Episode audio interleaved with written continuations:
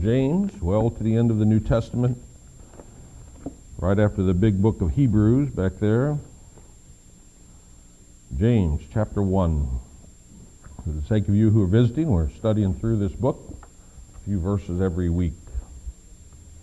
Today we'll look at verses 16, 17, and 18. 16 to 18, James chapter 1. you know, it's not what things look like, but it is what they're made of that determines their strength, their ability to withstand stress. At the risk of uh, showing myself to be even less of a mechanic than you think I am, which is not that much to start with, let me tell you how this truth was driven home to me some years ago. We used to have an old 1972 Volvo. It was a great car. It was built like a tank both of our kids learned to drive on that car. You couldn't hurt it, I don't think. I started having trouble with the alternator on that car, and uh, the, the bolt that uh, held it to the mounting arm there kept uh, w- would break off, sheared off. And uh, that was understandable. There was a lot of pressure on that thing, belt pulling on it all the time. And it was not easy to uh, get to. It was not easy to replace, and I probably didn't have the right tools. But I finally got it out and got the old one drilled out and uh, got a new bolt. And got it in there, busted my knuckles trying to do it, and finally had it securely installed. And about within a week, it sheared off again. And I thought, man, got a defective bolt. And I went through this whole thing again, and only to have it shear off again. And finally, some merciful person explained to me that getting the right size bolt, the one that looked exactly like the one that I pulled out of there, was only half the task. What really mattered was that I get a bolt of the proper strength, not just the right size. For the sake of you who are ignorant as I was, there are little marks on the top of a bolt that indicate how strong it is, what it's made of. That's what determines whether or not it will withstand the pressure, the tension, or whether it's just going to shear off. Like I said, it's not what things look like, it's what they're made of that determines their strength.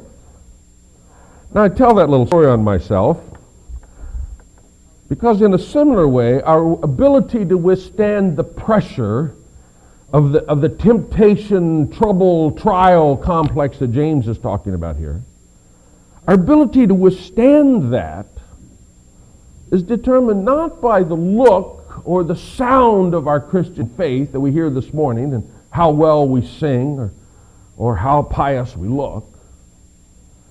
No, it's determined by what our faith is made of.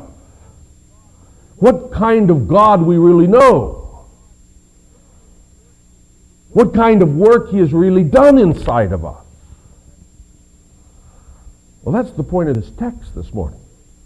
The Holy Spirit reminding us of the bedrock of God's character and of God's grace, which we need to remember in the time of trouble and temptation and testing. Well, let me read the text, verse 16. Don't be deceived, my dear brothers. Every good and perfect gift is from above, coming down from the Father of the heavenly lights, who does not change like shifting shadows. He chose to give us birth through the word of the truth, that we might be a kind of first fruits of all he has created. Now we could outline this passage with two nice little points. God gives us good things, and secondly, God gives us new life. That would be kind of an accurate little outline. But that misses the point of the context of this. These verses are stuck in the context of this whole discussion of trouble and testing and temptation that comes into our life, that falls upon us apparently out of nowhere. The things that press us and expose our real spiritual strength or weakness. Now, that context defines the point of these truths that are set before us in these verses. So, rather than just giving you a little outline, let me apply these truths to our situation and first of all, the first thing we might apply in this way when things look bad, remember, God is good. When things look bad, remember that God is good. I don't know if any, any of you remember, it was years ago now, the uh, televangelist Oral Roberts caused quite a stir, for he announced that God had told him if he didn't raise a certain amount of money, some huge amount, I don't remember how much, if he didn't raise this money, that God was going to take his life. Now, I was a chaplain at the time. I think everybody in my unit asked me about that. Would God really do that, you think? And of course, it uh, made the gospel the laughing stock of a lot of people. Issue is was always the same. Is God like that? What's God like anyway?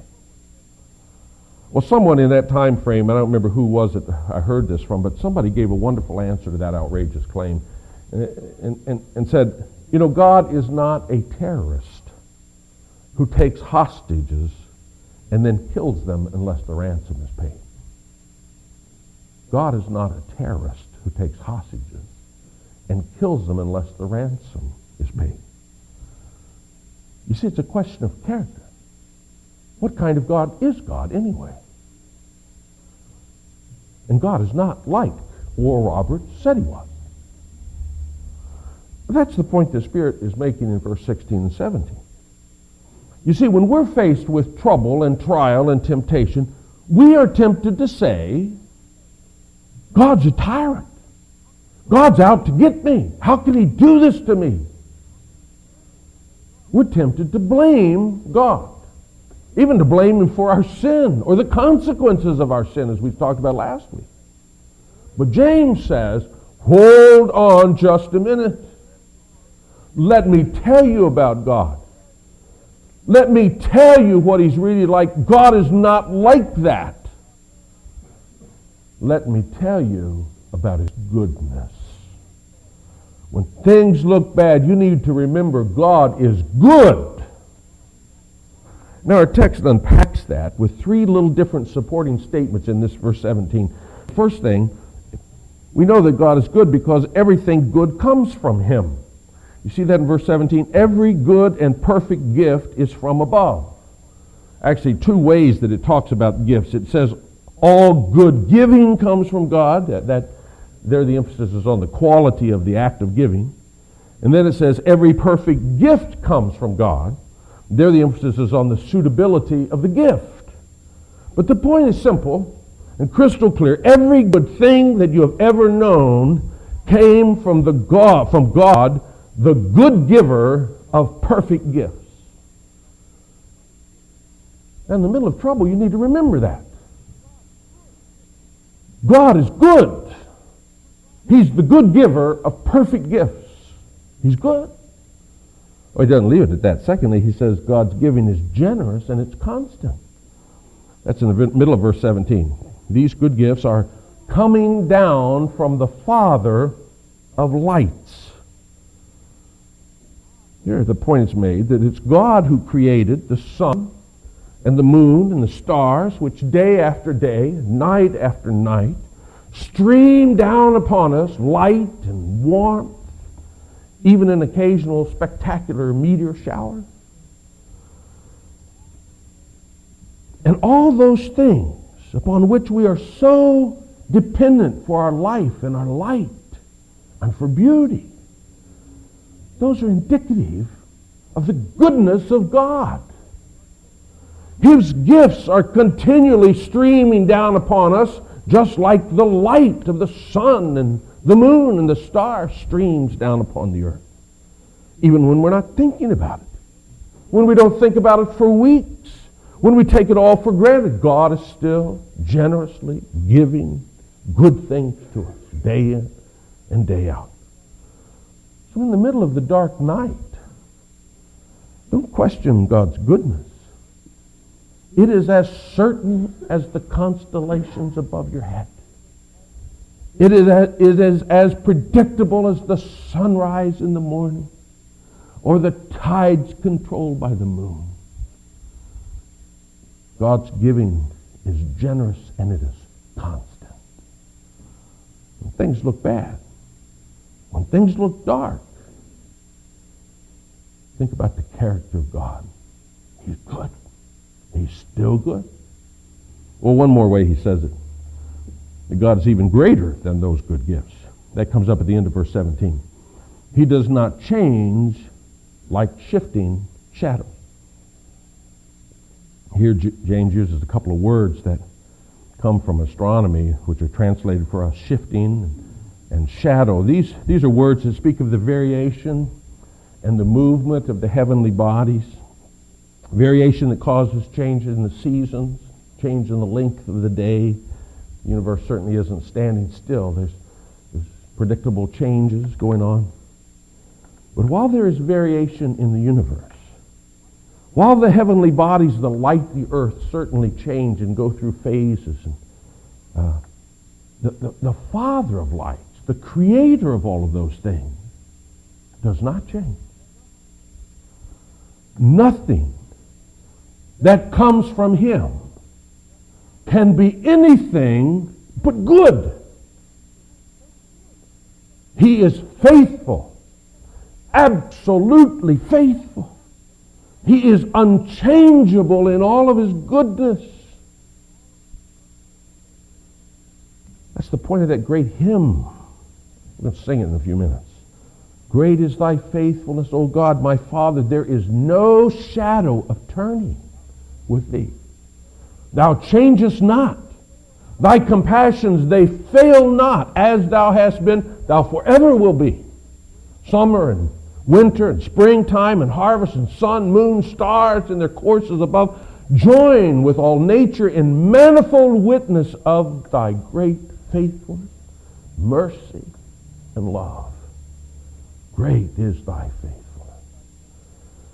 Morning by morning, new mercies I see. All I have needed, your hand has provided. Great is thy faithfulness, Lord, unto me. You see, the point is, when things look bad, when things look really bad, when things are at their very worst, the sun still shines predictably. The universe still functions the way God made it. And so does the Creator. When things look bad, you need to remember God is still good. He's not a tyrant. He's not a terrorist. He's good. He's good. This morning, if you're overwhelmed with trouble, if you're bogged down in the mire of despondency, before you shake your fist in God's face and say, How could you let this happen to me? You need to remember what God's really like. Not a tyrant. He's not out to get you. He's not trying to destroy you. He is good and faithful. In fact, He is sustaining your life even while you doubt Him. In His goodness, He just gave you the breath with which you accuse Him. Indeed, you are taking for granted His goodness while you question Him. Don't be deceived, James says. God's not evil. An evil God would have destroyed us long ago. No matter how hard things look at this moment, remember God is good, profoundly good. To the depths of his character, he's good. On the other hand, if you're basking in that goodness, living in comfort, good health, and enjoying all the beauty and the blessing of God's creation, His providence, at the same time doing your own thing and generally disregarding Him, that's you. I call you to come to your senses. Turn around. Why do you think God is treating you so well? To underwrite your disregard for Him, don't blame Him for a fool. God explains in His Word, Romans 2, that His goodness is designed to lead us to repentance before we face judgment. His goodness is a token of His grace to draw us to Himself. So don't spurn His goodness. Don't use His goodness against Him. Come and acknowledge Him and abandon yourself and trust the Savior who has already demonstrated God's goodness to you and come and render to him the honor that's due him. Well, our text goes on and talks about a, se- a second thing that kind of flows from the first. Look at verse 18. He chose to give us birth through the word of truth, that we might be a kind of first fruits of all he has created. I think the thing that uh, the Lord wants to say to us in this last verse is this, that when things seem hopeless, we need to rest in God's grace. When things seem hopeless, we need to rest in God's grace. Just by way of illustration, have you ever heard the term Woxoff? W-O-X-O-F? Actually, it's not a word, it's a, it's a weather observation. It's one of the worst weather observations you could get as a pilot. Every one of those letters means something. The W, this is a little meteor- meteorology lesson for the day. The W means that you have an indefinite cloud ceiling. The O means that that cloud ceiling is at zero feet above the ground. Clouds laying on the ground. The X means that the visibility is obscured.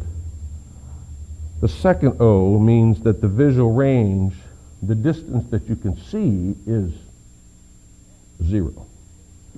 And the F means that the thing that is obscuring your vision is fog. Indefinite, ceiling, zero feet, obscured with zero visibility in fog. Up weather observation, when it comes off the teletype machine or telewriter who says Woxoff, like the worst weather you can have. It's zero, zero. The cloud is sitting on the ground with zero visibility. You can't see your hand in front of your face hardly.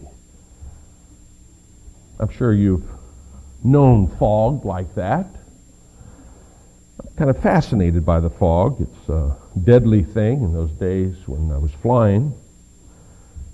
But there's more to it than that. Think about how you feel in the midst of the fog.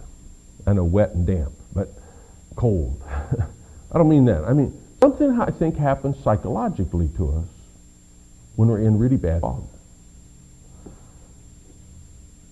we, we suddenly feel an eerie kind of isolation. It's suddenly like the rest of the world isn't there. You could be 100 feet from your house, but it's like suddenly it's not there. You're oblivious to things that in your head you know are out there, but you can't see. It's like your whole world is confined to right here. Like you came from nowhere and you're headed nowhere and, and This moment kind of has no context. Isolated. Strange isolation. I talk about fog because I think that it illustrates what trials and temptation and troubles do to us. They make us lose sight of the things that we know are there, but then we can't see them for a while. And we begin to feel as though they don't exist.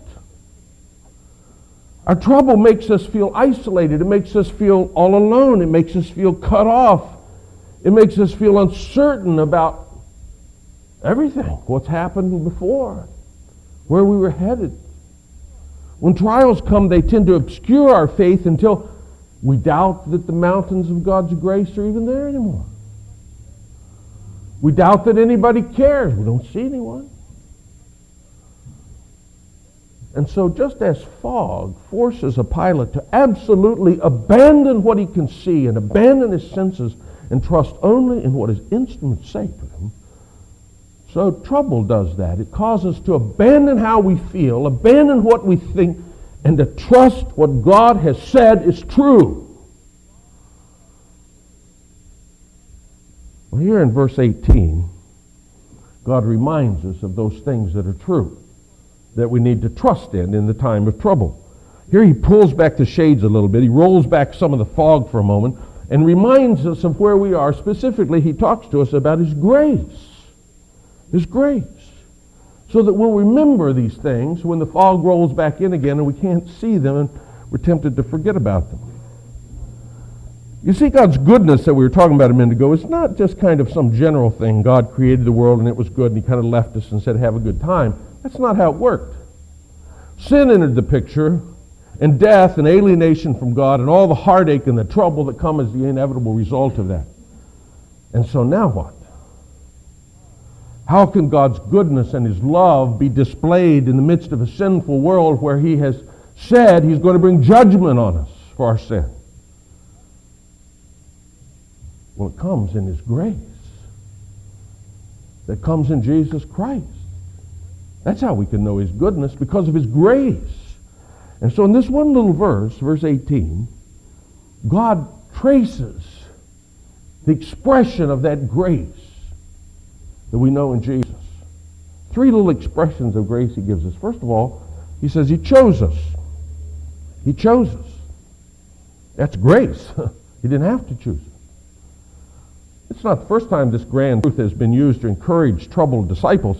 You remember the night just before Jesus was betrayed, tried, and then later crucified. Remember as he talked to his disciples and he's preparing them for what's to come. He's, he's getting them ready for the trouble they're about to face. He's, he's, he's explaining to them how they need to stay tight with him and remain in him. And what does he say to them? Remember John 15? He says, You didn't choose me. I chose you. I chose you. That's grace. That's grace. So now again, God addresses us in our trouble, and he says, You need to remember, I chose you in Christ before the foundation of the world. I set my affection, I turn my love to you. You see, we have hope not because we're better than everybody else. We have hope because not because our lives are untouched by trouble. But we have hope because God loved us and chose us for his own. So when things look hopeless, rest in that sovereign grace of God. He chose us in Christ. And then he goes on.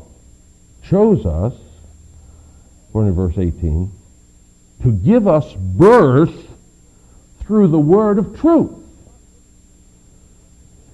God demonstrates his grace not just in, in, in the decrees before the foundation of the earth, but in our own experience. He has given us new birth in Jesus. Oh, what Christ has done for us is radical indeed. Not just some principle that he's established, not, not just some opportunity that he extends uh, to us, but he has caused us to be reborn. He's given us new life. The resurrection life of Jesus. He makes us new creatures in Christ. So when we're in the thick of trouble, when we realize that we're just as vulnerable as everybody, we have the same trouble everybody has, and then we're weak and sinful and, and our hope is, is about to dissipate, what do we remember? Wait a minute. Wait a minute. By the word of the gospel, God has made me his son, his daughter. He's caused me to be born anew. I may be weak, but his resurrection life that gives me new life is strong. When things look hopeless, rest in His grace. He chose us. He gives us new life. new life. And then finally, verse 18 says that we are only the first fruits of God's grace. What we've experienced of the grace of God is only the beginning. The whole idea of first fruits, of course, comes from the Old Testament. They're the very first part of every crop was to be given as an offering to the Lord was a token of the whole harvest that was his, from him and for him. And so Christ's work in us now only points to the whole harvest. The full work of God whereby he will redeem his whole creation, create a whole new heaven and new earth, which there will be no sin and no dying and no curse, but only perfect relationship to the Lord. Now, sometimes in our time of trouble and trial, we forget all about that. We look around, we see nothing but disaster, pain, and we lose hope and we begin to, begin to think, this is all a hoax. I just dreamed this up. There isn't anything to this. Wait a minute. he says.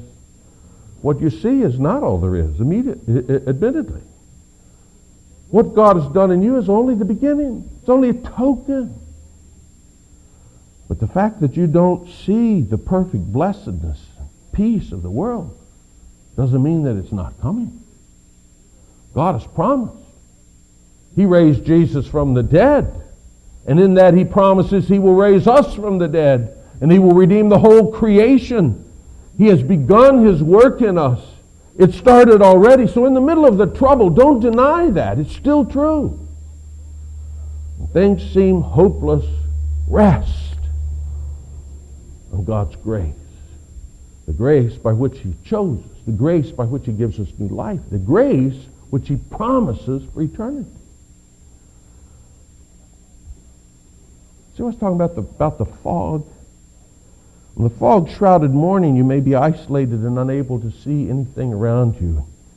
But in reality, nothing has changed. The mountain's still right there. Your house is still right there. Your family's still in there. Everything's the same. And so it is when the fog of testing and trouble closes in on us and suddenly we can't see. Suddenly we, we, we lose perspective and we feel all alone. But God's grace didn't change. His election is still certain. His Spirit has still given us new birth. The promise of eternity is still true. Grace didn't change. You may feel terrible. You may not see any help on the horizon. You may feel all alone and cut off. But in the midst of the trouble, rest on His grace.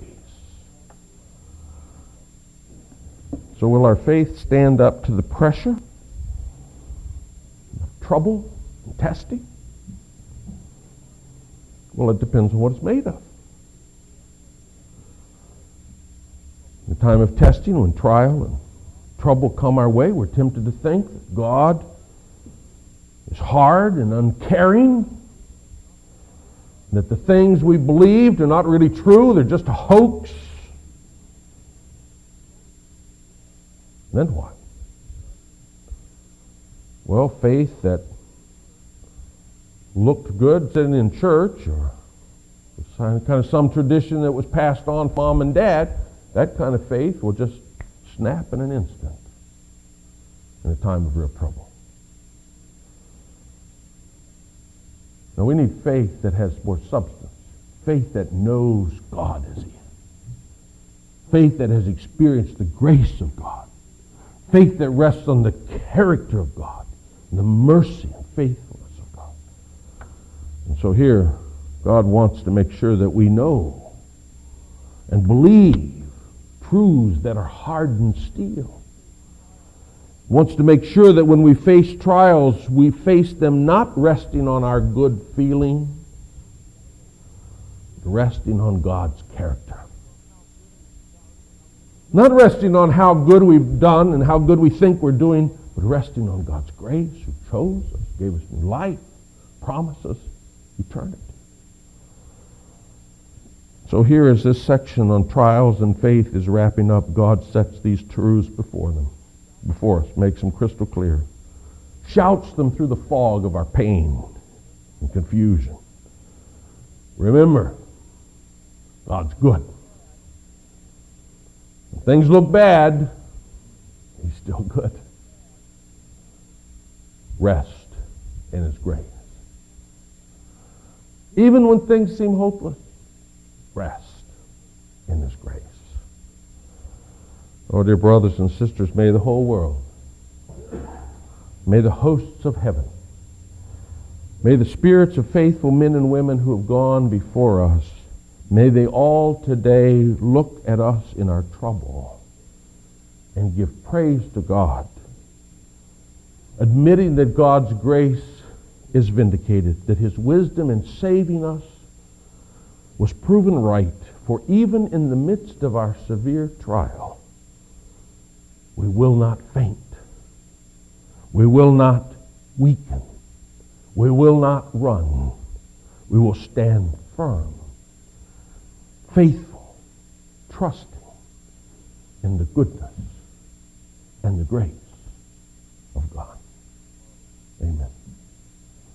Dear Father, thank you for these truths that we know. And yet, Lord, we all know what it is to lose sight of them. Oh, Lord, I pray that in the good time, that we would be diligent